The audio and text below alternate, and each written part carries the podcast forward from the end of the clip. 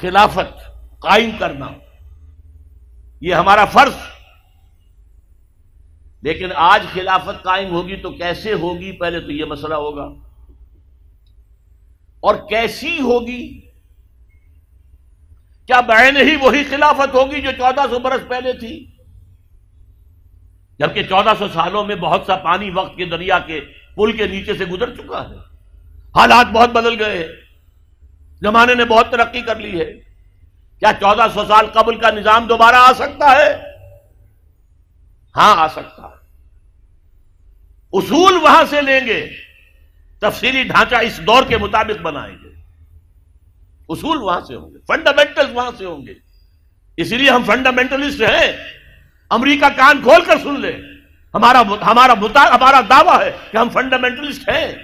ہم اسلام کے اصولوں کو چھوڑ کر کہاں جائیں؟ تفاصیل میں، فروعات میں ہمارے اختلاط ہو سکتے ہیں۔ لیکن فنڈامنٹل آف اسلام اس میں ہمارا اتفاق ہے۔ تاریخی واقعہ آپ کو بتا رہا ہوں۔ جب مولانا شبیر احمد عثمانی رحمۃ اللہ علیہ کی مدد سے اور تحریک شروع کی تھی، اصل میں مولانا سید ابو العلیٰ مودودی نے، کہ اسلام کے نام پر ملک لیا گیا، اس کا دستور اسلامی ہونا چاہیے۔ مطالبہ نظام اسلامی انیس سو اڑتالیس میں، اپریل میں میں اس وقت گورنمنٹ کالج لاہور کا سیکنڈ ایئر کا طالب علم تھا۔ میں نے وہ تقریر خود ان کی زبان سے سنی۔ خالصہ ہائی اسکول کا میدان تھا، اس میں جلسہ تھا۔ اس وقت تک چونکہ مولانا مودودی سیاسی آدمی شمار نہیں ہوتے تھے، مذہبی آدمی تھے، دینی آدمی تھے۔ لہذا سب نے ان کا ساتھ دیا۔ مسلم لیگیوں نے ساتھ دیا، ڈاکٹر عمر حیات ملک۔ پھر مولانا شبیر احمد عثمانی رحمت اللہ علیہ۔ قرارداد مقاصد پاس ہو گئی۔ مان لیا۔ ہمارا حاکم اللہ ہے۔ الحکم اللہ اللہ کے سوا کسی کے لیے حاکمیت نہیں ہے۔ یہ لکھا ہوا ہے آپ کے دستور میں۔ جو اختیارات ہمارے پاس ہے وہ تو اصل میں ایک سیکرٹ ٹرسٹ ہے۔ ایک نہایت مقدس امانت ہمارے پاس ہے۔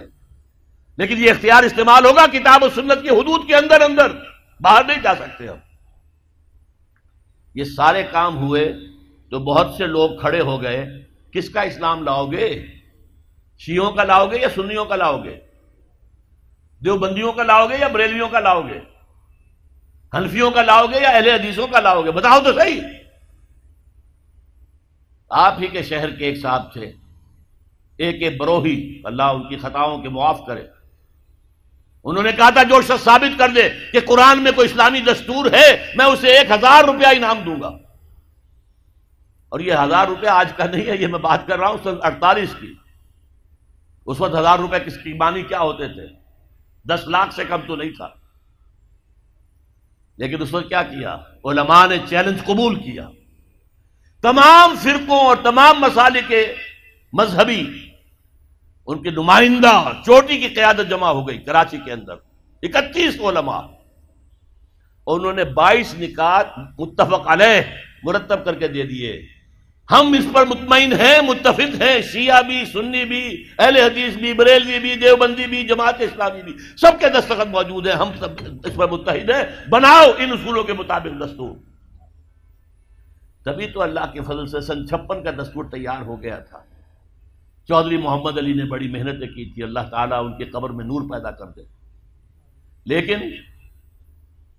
امریکہ کو، کفر کو پسند ہو سکتا تھا کہ یہاں پہ ایک اسلامی نظام قائم ہو جائے۔ یہ بیچارے افغانوں نے سوائے چند سزاؤں کے اور تو کچھ اسلام ابھی نافذ نہیں کیا تھا۔ بغیر برقعے کی عورت سڑک پر نہیں آئے گی، گھر میں رہے۔ باہر آئے تو برقع لے۔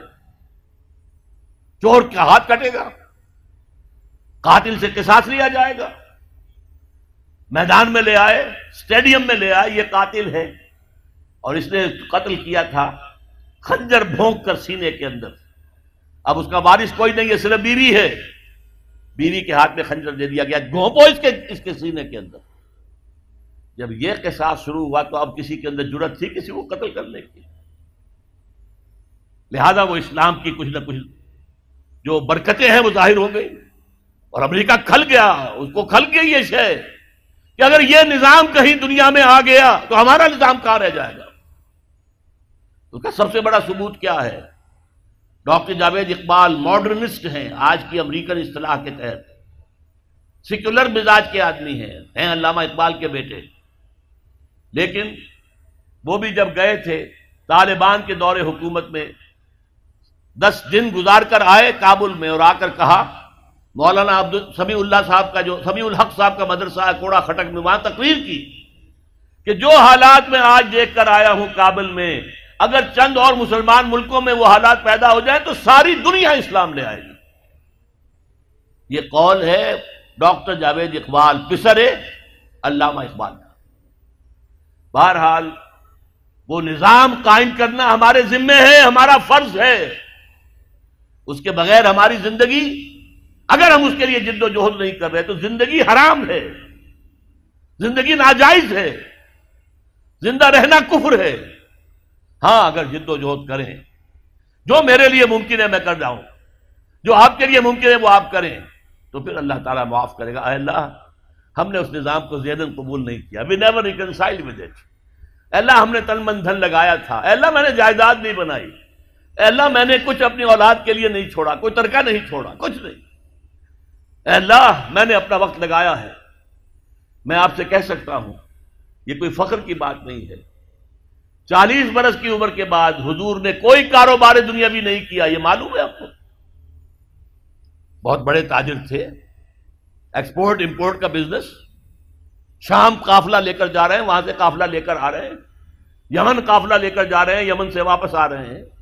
الخبر کے علاقے کے اندر لگتا تھا، بہت بڑا تجارتی میلہ، وہاں جا رہے ہیں، واپس آ رہے ہیں۔ لیکن جب حکم آ گیا، یا المدثر قم فانذر وربک فکبر، اے لحاظ میں لپٹ کر لیٹنے والے صلی اللہ علیہ وسلم، اب کھڑے ہو جاؤ کمر کس لو لوگوں کو خبردار کرو کہ مرنے کے بعد دوبارہ تمہیں زندہ کیا جائے گا، پھر تم سے حساب لیا جائے گا، فی میں کن تم کن حالات میں زندگی گزار رہے تھے جناب آپ؟ کیا اسلام کا غلبہ تھا؟ نہیں ہے، اللہ اسلام غالب تو نہیں۔ تم کوشش کر رہے تھے غالب کرنے کی۔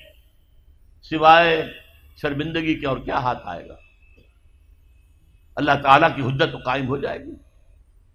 میرے نبی کی ہڈیاں ٹوٹی میرے نبی کے دانت شہید ہوئے، میرے نبی کا جسم لہو لہان ہوا، میرے نبی کے چہرے کے اوپر تلوار کا وار پڑا، جس سے دو دندان آپ کے شہید ہوئے۔ اور خود جو پیدا ہوا تھا، اس کی دو کڑیاں گھس گئی رخسار مبارک کی اس ہڈی کے اندر۔ ان کو ایک صحابی نے دانتوں سے پکڑ کر کھینچ کر نکالنا چاہا، ان کے دانت نکل گئے، وہ وہ وہ نہیں نکلی۔ وہ کڑیاں، لوہے کی۔ پھر جیسے بھی ہاں کر کے نکالا گیا تو خون کا سوارا چھوٹا ہے، اتنا خون گیا کہ آپ بے ہوش ہو کر گر گئے۔ اور خبر مشہور ہو گئی کہ حضور کا انتقال ہو گیا۔ یہ ساری تکلیفیں کس لیے اٹھائی تھی حضور نے؟ کیا حضور کو اچھا نہیں لگتا تھا کہ اچھا بھلا گھر ہو، کھلی فضا ہو؟ اچھا خوبصورت ماحول ہو، بچے ہوں اور ہر طرح کی آسائشیں ہوں، کس کو پسند نہیں؟ یہ صحابہ کرام کیا کر رہے تھے؟ فاقے کر رہے ہیں، فاقے پر فاقہ کر رہے ہیں۔ غزوہ خندق میں حکم ہو گیا مشورے کے بعد کہ خندق ہو دی جائے، دفاع کی ایک ہی شکل۔ اب سردی کا موسم ہے شدید، کئی کئی وقت کا فاقہ ہے۔ پیٹوں پر اپنے پتھر باندھ رکھے اپنی چادروں کے ساتھ کس کر کہ پیٹ دورا نہ ہو جائے، کمر دوری نہ ہو جائے۔ حضور کے پاس آ کر شکوا کیا ہے، شکایت کی ہے اللہ اللہ کے رسول، اب یہ بھوک ہم سے برداشت نہیں ہو رہی۔ دیکھیے ہم نے اپنے پیٹوں کے اوپر اپنے اپنے کرتے اٹھا کر دکھایا، اپنے پتھر باندھے ہوئے۔ آپ نے اپنا کرتا مبارک اٹھا کر دکھایا، دو پتھر بندھے ہوئے۔ اور اس وقت پھر جب خندق کھد رہی تھی تو صحابہ کرام آواز میں آواز ملا کر کہہ رہے تھے، نحن الذین بایعوا محمد علی الجہاد ما بقینا ابدا۔ ہم وہ لوگ ہیں جنہوں نے محمد سے بیعت کی ہے، جہاد کی۔ صلی اللہ علیہ وسلم، فدا ہوا، آباؤنا و امہاتنا۔ اب یہ جہاد جاری رہے گا۔ جب تک کہ ہمارے جان میں جان ہے، جب تک جسم میں زندگی ہے، یہ جہاد جاری رہے گا۔ یہ ہے اسلام۔ یہ شہادت گاہ الفت میں قدم رکھنا ہے۔ لوگ آسان سمجھتے ہیں مسلمان ہونا۔ مسلمان تھے صحابہ کرام، رضوان اللہ تعالیٰ علیہ مجمعین جیسے انہوں نے آپ کو، وہ جو ایک شعر ہے اکبر اللہ آبادی کا، تو خاک میں مل اور آگ میں جل، جب خشت بنے تب کام چلے۔ تو باقاعدہ انگاروں پر لوٹے ہیں۔ آپ کو معلوم ہے حضرت خباب الارت رضی اللہ تعالی عنہ کو؟ بلایا گیا آؤ آ گئے۔ ان کی نگاہوں کے سامنے دہتے ہوئے انگارے زمین پر بچھائے گئے۔ اتار دو کرتا، اتار دیا۔ لیٹو ان کے اوپر۔ لیٹ گئے اب جب ان پہ انگاروں پر لیٹے ہوئے تھے، تو کھال جلی پیٹھ کی اور پیٹھ پہ چربی ہوتی ہے، چربی پگھلی، اس سے وہ انگارے ٹھنڈے ہوئے۔ وہ ہاتھ نہیں اٹھایا انہوں نے، کیونکہ حضور کا حکم تھا۔ نو ریٹیلیشن کوئی جوابی کاروائی مت کرو۔ جو ستم آتا ہے، جھیلو۔ جو ظلم ہوتا ہے برداشت کرو، جو تکلیف آتی ہے جھیلو اور برداشت کرو۔ لہذا، اگر ایک آدمی سمجھے کہ مجھے تو یہ زندہ کباب بنا دیں گے، تو اجازت ہو تو دو چار کو مار کر بڑھے گا، ایسے نہیں بڑھے گا۔ بلی بھی آپ پر جھپٹ جھپٹ پڑے گی، کیا اس کی جان ہے؟ ایک کلو کی ہوگی، ڈیڑھ کی ہوگی۔ لیکن اگر آپ کارنر کر دیں اسے اسے نظر آئے کہ میرے پاس کوئی راستہ نہیں ہے، کوئی اسکیپ نہیں ہے، وہ آپ پر حملہ ہوگی اور آنکھ پر آئے گی سیدھی۔ آنکھ نکالنے کی کوشش کرے گی پنجے سے۔ لیکن حضور کا حکم کیا تھا؟ کفو ایڈیت اپنے ہاتھ بدے رکھو۔ No retaliation whatsoever even in self defence یہ ساری جد و جہد، یہ ساری محنت محمد الرسول اللہ والذین معاہو اشداء والکفار رحباء بینہم۔ تراہم رکان سجدن یبتغون فضل من اللہ ورضوانا اب ان کو پھر اللہ تعالیٰ نے جو عجر و ثواب دیا ہے، اس کا ہمیں اندازہ ہو ہی نہیں سکتا۔